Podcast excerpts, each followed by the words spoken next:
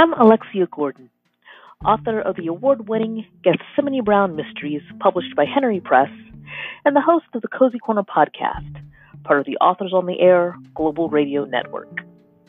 Every other week, I chat with an author who writes novels on the not so gritty end of the crime fiction spectrum. If you prefer mystery without hardcore sex and violence, join us in the Cozy Corner. Welcome. Connie Di Marco joins me in the Cozy Corner today. Connie writes the Zodiac Mysteries. Book one is The Madness of Mercury. Welcome, Connie. Thanks, Alexia. Would you please tell us about your book, The Madness of Mercury? Sure. Um, it's actually, the Zodiac Mysteries are actually my second series. Uh, my first series was um, a real cozy series, a culinary cozy, uh, The Soup Lovers Mysteries from Berkley Prime Crime um, which actually got published uh, before my agent was able to sell the Zodiac Mysteries. But um, the Zodiac Mysteries are set in San Francisco, where I used to live. I always felt that I wanted to set a mystery there because because of the fog, because it's a fascinating city in many ways, and I wanted my protagonist to have an unusual occupation. She's an astrologer. So her clients uh, come to her with their problems, and using astrology, she's often able to help them out, solve the crime, unmask the murderer. And um, the first book, The Madness of Mercury, Julia finds herself in kind of a pickle because uh, she is targeted by a um, religious cult that has come to the city from from another place from the south, and it's very very loosely based on the Jim Jones years in San Francisco. Um, but this preacher operates pretty much the same way that Jim Jones did, and Julia, because she's an astrologer, and many of her colleagues and friends in the city who are occult practitioners are targeted um, Julia, in particular, is targeted because she has a newspaper column called Ask Zodia, where she answers uh, questions from the general public anonymously. And one woman writes to her because her, her she's very concerned because her mother wants to join a church, but the church requires that her mother sign over all her life savings and her house.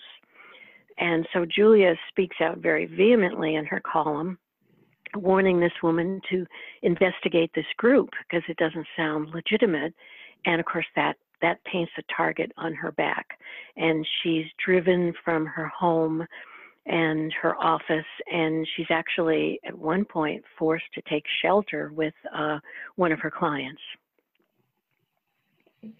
Now, as you mentioned, astrology is, or astrologer rather, is an unusual occupation for an amateur sleuth. So, how did you settle on that particular profession? Well, I've always been interested in the subject. Um, I first became interested when I was really young. Um, when I was in my second year of college, my mother died very suddenly.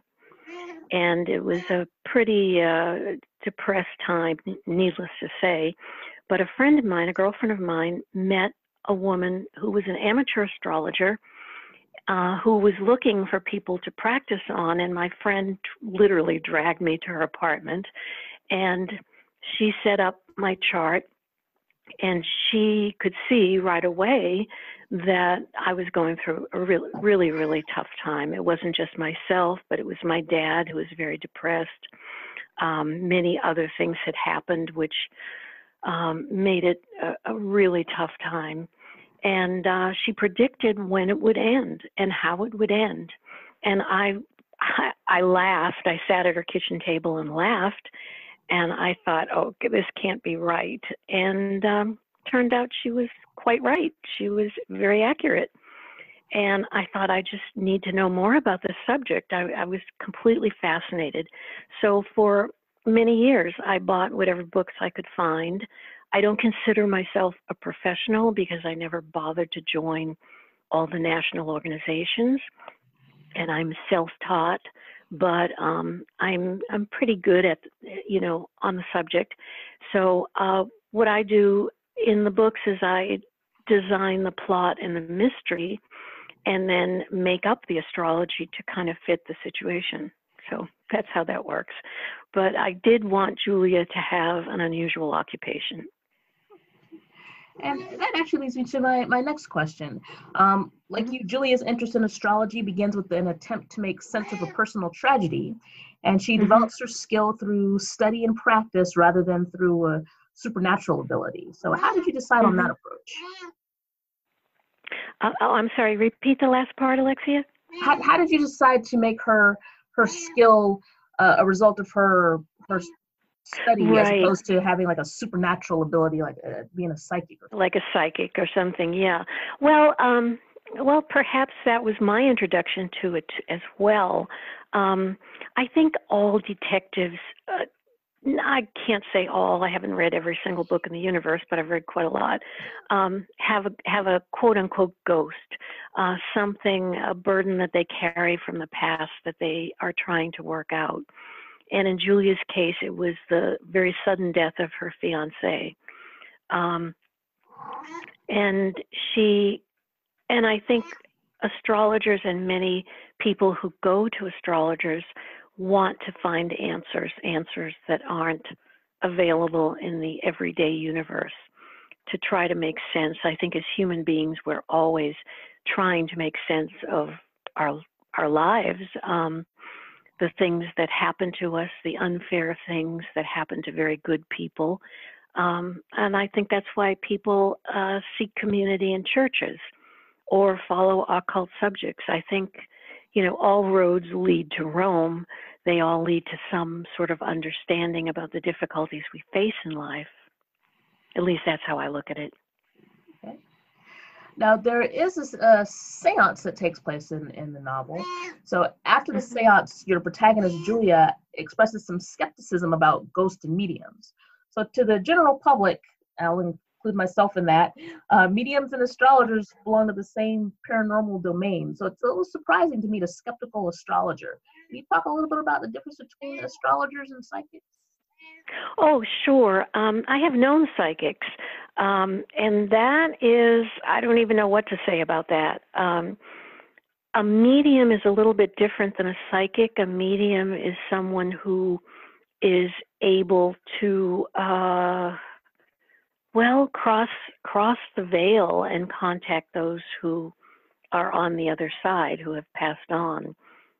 A psychic um, most of them will tell you that you know they're not going to predict a, a tall dark handsome stranger in your future but they do have a bird's eye view of your life path uh, one astrologer i knew years ago um, she uh, she had received her training from native americans in canada so her frame of reference for describing or understanding was based in Native American mythology, if you will. And she said that actually, when she read for a person, she would be able to receive information through her spirit guides. I'm, I'm describing, you know, third person what what I have heard from others. Mm-hmm. With astrology, um, there's there's no psychic ability unless you want to have a flash of intuition.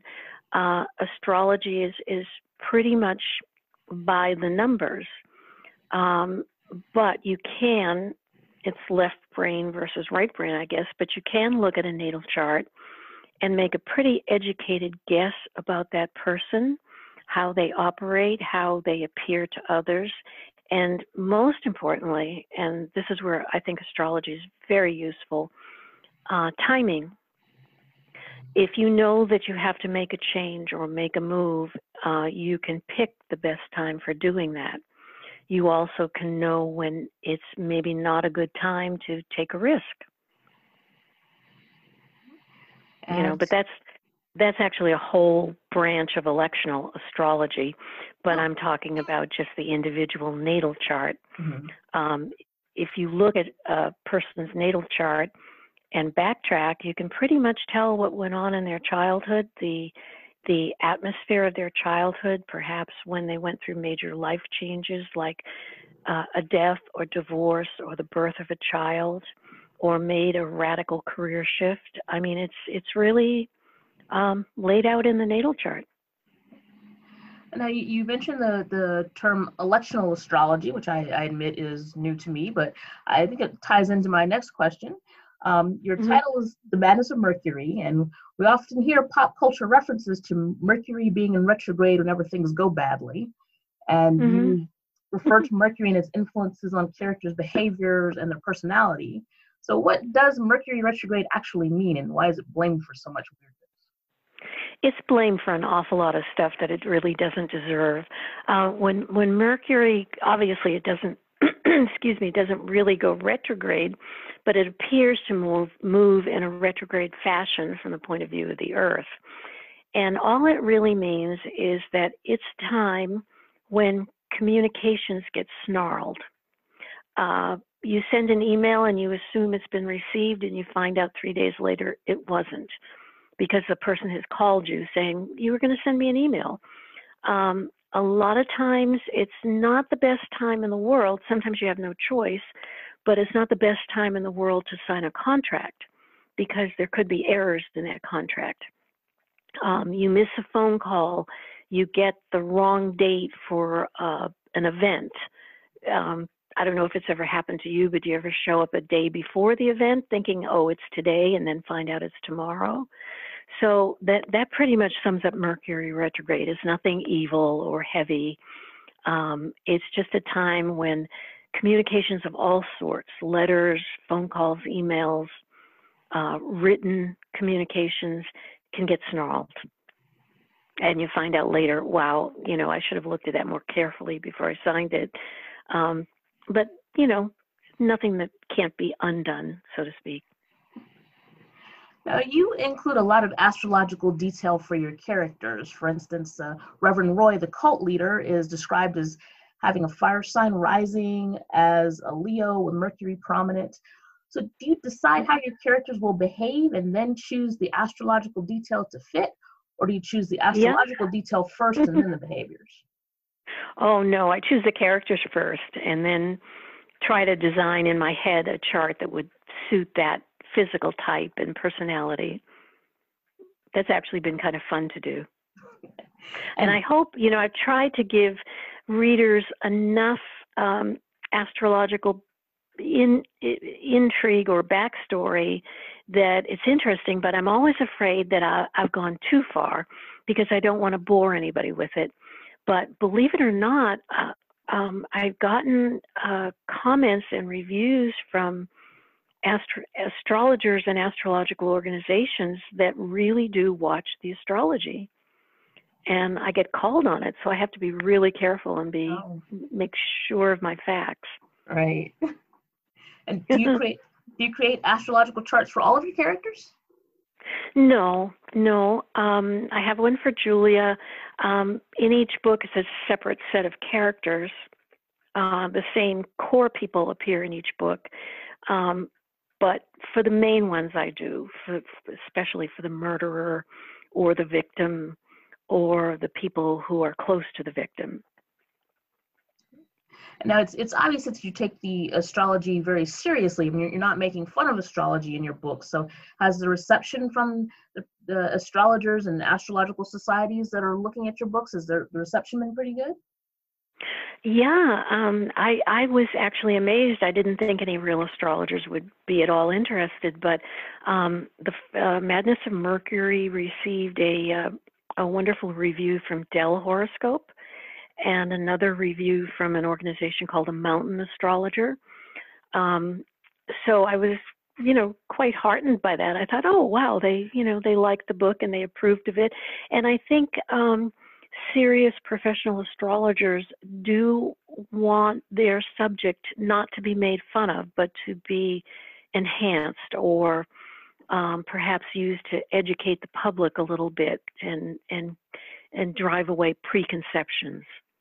Uh, in one one book, I can't remember which one, Julia is at a psychic fair at the Mystic Eye, and and she uh, does a very quick reading for a young woman who comes in, and uh, she tells the woman that yes, the you you will get married. The woman's a little afraid of taking that step, and um, I didn't in the book explain that this didn't state that the woman actually had her birth time. So someone wrote to me, an astrologer wrote to me and said, "How could Julia know when when the progressed moon was crossing her ascendant if she didn't have her birth time?" And I thought, ah, ah, ah, I banged my head against the wall. I thought I should have said that the woman had her birth time. Oh, wow. Yeah. So there's always someone watching, right? yes, watching very closely. yeah. Now, um, one, one of the main characters in, in my series is a ghost. So I had to put some limits on my ghost abilities to explain why he didn't use his supernatural capabilities to solve the murders, you know, by Yeah.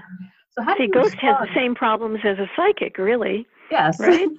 yes, absolutely. So, so how do you respond when someone asks you why your astrologer doesn't just simply, you know, do a chart or look at the cards or look at the stars to figure out who the killer is right away? Oh, wouldn't that be wonderful? Life would be so easy, right? It'd be a very short book, though. yeah, right. Um, well, often by the time Julia gets involved, the, the the crime has already happened. The murder's already been committed, and it may not be a client that she's dealt with. In, in fact, in uh, the second book, All Signs Point to Murder, her good friend, Geneva, uh, isn't is very religious. Uh, she's a Catholic. She doesn't believe in astrology. She's a little afraid of it, but in desperation, she goes to Julia for help, and Julia at that point, you know, gets can get the astrological back history of the murder victim and all the people involved and and try to find who the potential murderer might be.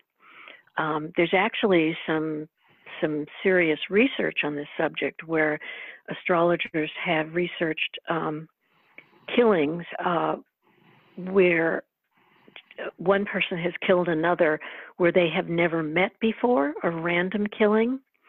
And there's quite a lot of research on the subject of the Mars and Pluto in both separate charts connect with each other, which, you know, I read this article years ago. I can't remember who wrote it now, but it was very interesting. And I thought, I'll, I'll try to remember that. I'll try to use that.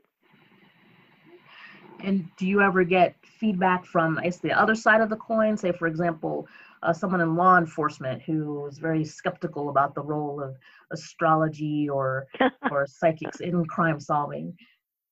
Well, n- not from law enforcement, uh, although there are psychics who work with the police, even if the police don't particularly want to talk about it when they're really stumped.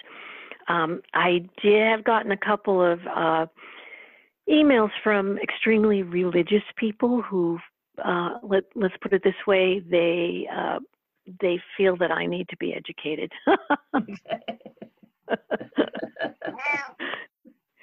I won't say any more about that. okay. Now, uh, you did mention uh, another of the books in the Zodiac series. Do you mind sharing some some titles of other books in the series? Sure. Um, uh, Madness of Mercury, Mercury, of course, is the first, and All Signs Point to Murder is the second. The third book is Tale of the Dragon. I've I've tried in each title to use a bit of an astrological reference. Uh, so Tale of the Dragon uh, is the refers to the south node of the moon in astrology, and I won't bore you with it because if you do read the book, um, I'd be thrilled. Number one, but number two, you'll you'll get what I'm saying. Uh, and um, after, after the Tale of the Dragon, I sat down at the computer thinking, okay, I'm going to write number four. well, I thought, I don't know what happened, but oh, I know, do know what happened. I got some emails and a couple of Facebook messages from readers who said, you know, I'd like to hear more about Julia's grandmother. I'd like to know how she found her cat. I'd like to know how she first became interested in astrology and how she met her friends. And I thought, you know, I've never written a novella, but I think I'll try to write a novella. So I wrote a novella that takes place at a theater production in San Francisco where Julia's grandmother has been hired to do the wardrobe, all the costumes for the play. and the play is Agatha Christie's Appointment with Death. Uh, and uh, I had to go back and I read it years ago, but I went back to read it again. And uh, I thought, you know, that would be sort of fun to finish this novella because it's kind of a nod to the Golden Age classics. And it answers all the reader's questions, like more about Julia's grandmother, how she found her cat, and how she met her friends, and so on. So I wrote the novella, and when I finished it, uh, I learned that my publisher was closing its doors. I was with Midnight Ink for this series, and um, uh, but now the series has been picked up by Suspense Publishing, and they love the Zodiac mysteries, so they're going to re-release them with new covers. And the next book to come out, the next novella to come out, is Enter a Wizard Stage Left, and Wizard is Julia's cat. Um, so that will that will be in ebook format, and then the next book is finished, number four, which is which hopefully, if unless they want to change the title, will be called Serpent's Doom, and it revolves around the illegal smuggling of pythons in California. Um, it's a book about smuggling and crime. And then um, my next thing is to start working on number five, but I have a lot of potential plots in the air. And uh, but this past year, I've mostly spent working on something totally different. Um, not a cozy, uh, more of a police procedural. And it started with uh, my idea about two unemployed actresses who are way past middle age, who actually despise each other. And I started to write that book, and I realized, wow, you know, this really needs a cop in this story.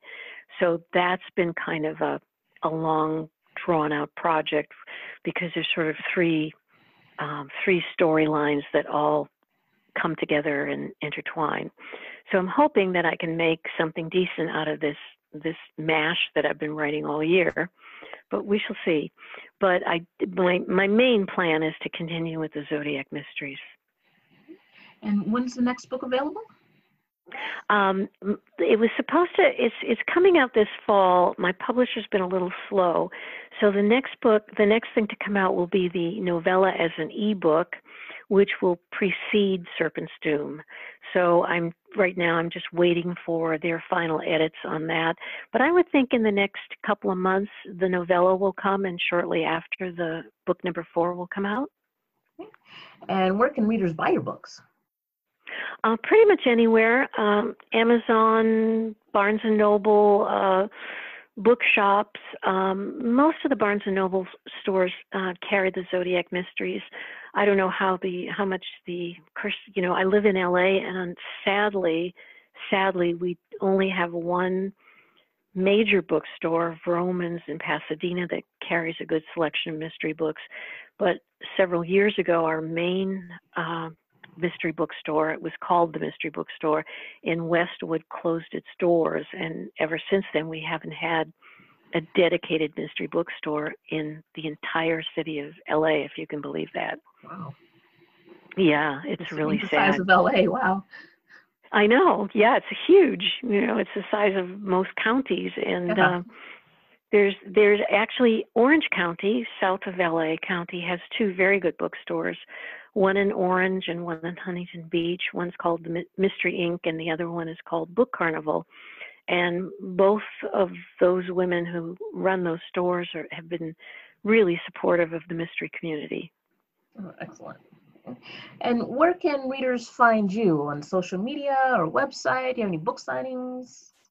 Um, well, I have one coming up next weekend uh, at the El Segundo Library. It's it's uh, uh, kind of a big event. It's not just mystery, uh, so I'll be there, and that's in El Segundo, California. If anyone is interested, it's an all-day event, and I think um, our Sisters in Crime group uh, starts at about 3:30, and um, I plan. I've I've been always gone to BoucherCon and Malice, but from now on, I, I really want to try to do more West Coast things like Left Coast Crime.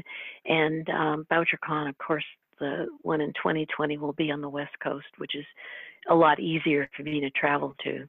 Yes, uh, Um, so that's where I'll be. And my my uh, website is conniedimarco.com, and that's Di Marco with a D-I. And uh, on Twitter, I'm at Ask Zodia, which is the name of Julia's newspaper column. And uh, Facebook, you can find me under Connie Di Marco. And then my author page, um, it pops up at Connie Di Marco slash Zodiac Mysteries. Okay, well, thank you very much for joining me in the Cozy Corner today, Connie. Thanks so much, Alexia. Thanks for inviting me. I've really enjoyed this. So I was happy to have you. And Connie Di Marco, the author of The Madness of Mercury, was my guest today. This has been Alexia Gordon, author of The Gethsemane Brown Mysteries. Thank you, listeners, for joining us in the Cozy Corner, part of the Authors on the Air Global Radio Network. Until next time, goodbye.